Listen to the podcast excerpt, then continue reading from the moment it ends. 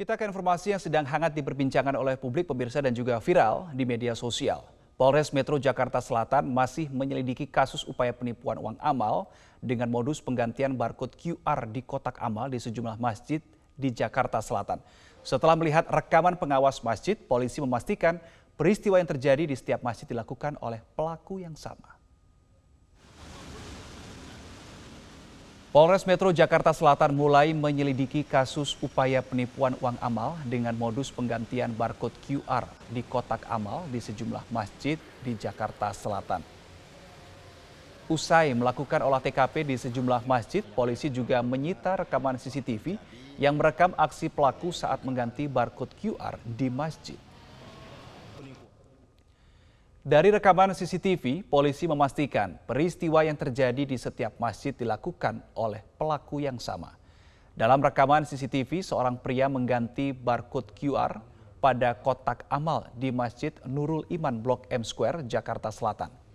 Sambil memantau situasi sekitar, pria itu menempelkan stiker Qris miliknya ke beberapa kotak amal yang berjejer di halaman masjid. Hingga saat ini pemirsa, penyidik masih memburu pelaku penipuan di tempat ibadah tersebut. Menyampaikan bahwa benar telah terjadi eh, dugaan penipuan, kami sampaikan, dengan modus baru, yaitu mengambil eh,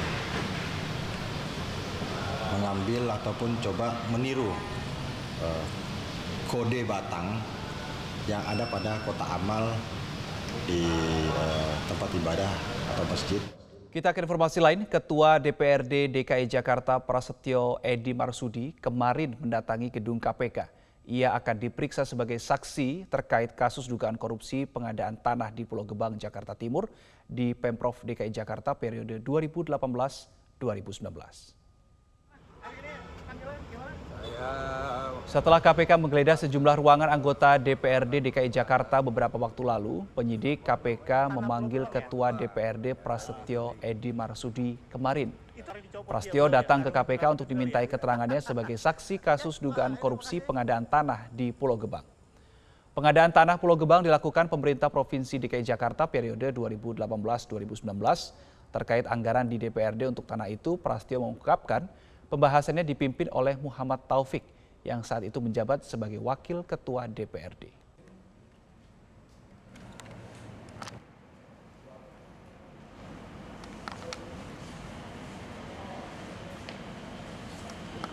Pemirsa, kekasih Mario Dandisatrio A G divonis hukuman tiga tahun enam bulan penjara dalam kasus penganiayaan David Ozora.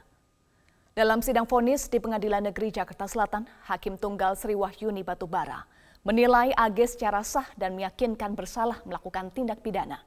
A G menjalani hukuman di Lembaga Pembinaan Khusus Anak atau L P K A yang merupakan tempat bagi terdakwa anak menjalani masa pidananya. A G dinyatakan terbukti bersalah dan terlibat dalam penganiayaan yang dilakukan Mario Dandi kepada David Ozora. Hal yang memberatkan bagi A G adalah korban sampai saat ini masih berada di rumah sakit dan mengalami kerusakan otak berat. Sementara yang meringankan A G masih berusia lima belas tahun dan diharapkan bisa memperbaiki diri. Vonis ini lebih ringan dibandingkan tuntutan jaksa penuntut umum selama empat tahun. Terkait rencana banding, tim kuasa hukum A G akan lebih dulu berkonsultasi dengan pihak keluarga A G.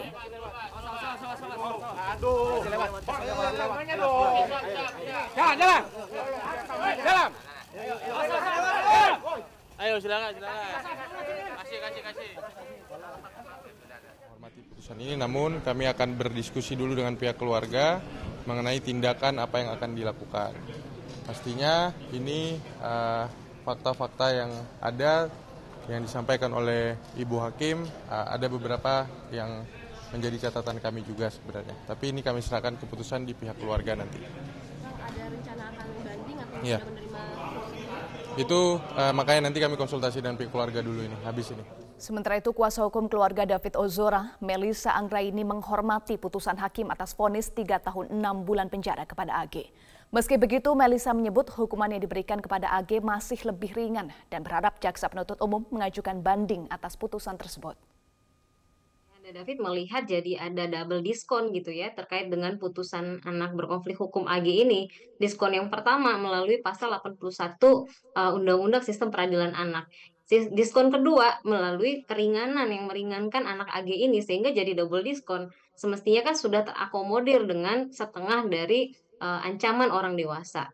Namun uh, kami melihat juga secara secara objektif ya dalam berbagai pertimbangan yang disampaikan oleh majelis hakim tadi, hakim melihat betap melihatkan betapa tidak ada hal-hal yang bisa meringankan atau melepaskan anak berkonflik hukum A G ini, termasuk terkait dengan isu pelecehan. Nah, di situ hakim dengan sangat lugas menyampaikan bahwa si pelaku anak ini justru berbohong sedemikian rupa menyebutkan adanya pemaksaan, pelecehan dan lain sebagainya. Ternyata yang terjadi malah di luar itu. Nah, kami mengapresiasi terkait kecermatan atas pertimbangan-pertimbangan, tetapi yang jadi uh, pertanyaan mengapa jadinya malah lebih turun dari uh, tuntutan jaksa penuntut umum. Itu yang kita kan direpresentasikan oleh jaksa penuntut umum, sehingga kami ya hanya menyampaikan uh, dari keluarga, dari publik uh, menginginkan untuk tetap dilakukan upaya banding, mengingat memang belum maksimal. Begitu, bukan terkait pertimbangannya tapi terkait putusannya, sehingga jadinya uh, kontraproduktif seperti gitu. Senin pagi, Brigjen Pol Endar Priyantoro mendatangi kantor K P K untuk melakukan aktivitasnya berkantor di Lembaga Antirasuah K P K.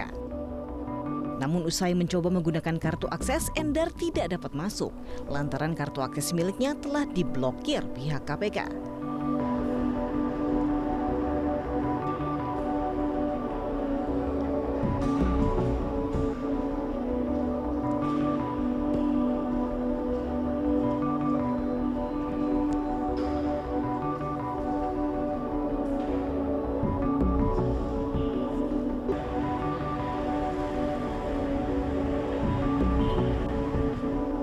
Diperbolehkan masuk, Endar keluar dari gedung K P K didampingi sejumlah rekan pegawai asal Polri.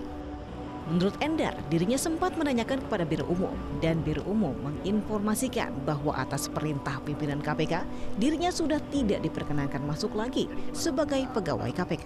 Dan di-off-kan, dan tadi saya masuk, kemudian saya ternyata off, dan saya juga tadi konfirmasi ke Pak Jo selaku Biro Umum. Dan memang betul perintah pimpinan, eh, saya sudah tidak diperkenankan lagi masuk sebagai pegawai biasa. Hmm. Artinya bahwa uh, Anda sendiri saat ini sebenarnya tujuannya hanya ingin masuk dan mengambil barang Anda mungkin ya, gitu atau seperti apa Pak? Ya bagi saya selama saya masih ada uh, perintah dari pimpinan Polri, hmm. dan masalah ini juga belum selesai secara hukum, menurut saya saya masih berhak untuk di sini. Sebelumnya Komisi Pemberantasan Korupsi telah mencopot Brigjen Endar Priyantoro dari jabatan Direktur Penyelidikan.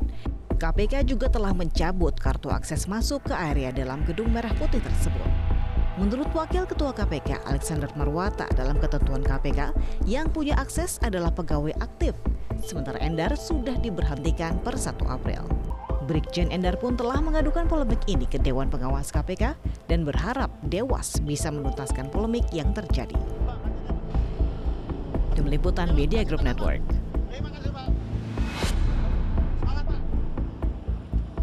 Sementara itu, koalisi masyarakat sipil yang diantara anggotanya adalah ex-pimpinan Komisi Pemberantasan Korupsi melaporkan Ketua Lembaga Antirasuah Firli Bahuri ke Dewan Pengawas K P K. Firli diduga melanggar etika hingga pidana. Ex-pimpinan K P K yang menuntut pencopotan Firli adalah Abraham Samad, Bambang Wijoyanto, dan Saud Situmorang. Samad menjelaskan laporan pihaknya kepada Dewan Pengawas K P K terkait dengan dugaan bocornya dokumen penyelidikan kasus korupsi pembayaran tunjangan kinerja atau TUKIN Kementerian E S D M. Diduga Firli terlibat dalam kebocoran dokumen itu. Abraham Samad juga menuntut Firli diberikan sanksi tegas dan dicopot dari jabatannya sebagai Ketua K P K. Pada kesempatan yang sama, Saud meminta agar Dewan Pengawas K P K bekerja secara profesional, transparan, akuntabel, dan berintegritas dalam mendalami dugaan bocornya dokumen penyelidikan K P K. Kita juga melihat bahwa serangkaian pembocoran dokumen yang dilakukan oleh saudara Firli itu adalah sebuah tindakan yang tidak bisa ditolerir lagi, dan tindakan itu termasuk tindakan pidana. karena itu, selain melaporkan saudara Firli ke Dewan Pengawas, kita juga akan melaporkan saudara Firli ke aparat penegak hukum yang telah melakukan pelanggaran hukum. Kita mendorong kali ini Dewan Pengawas untuk lebih objektif, untuk segera memeriksa Firli dan menjatuhkan sanksi pencopotan, pemberhentian secara tidak hormat karena telah melakukan pelanggaran etika dan pelanggaran pidana. Hidup rakyat Indonesia! Hidup rakyat Indonesia!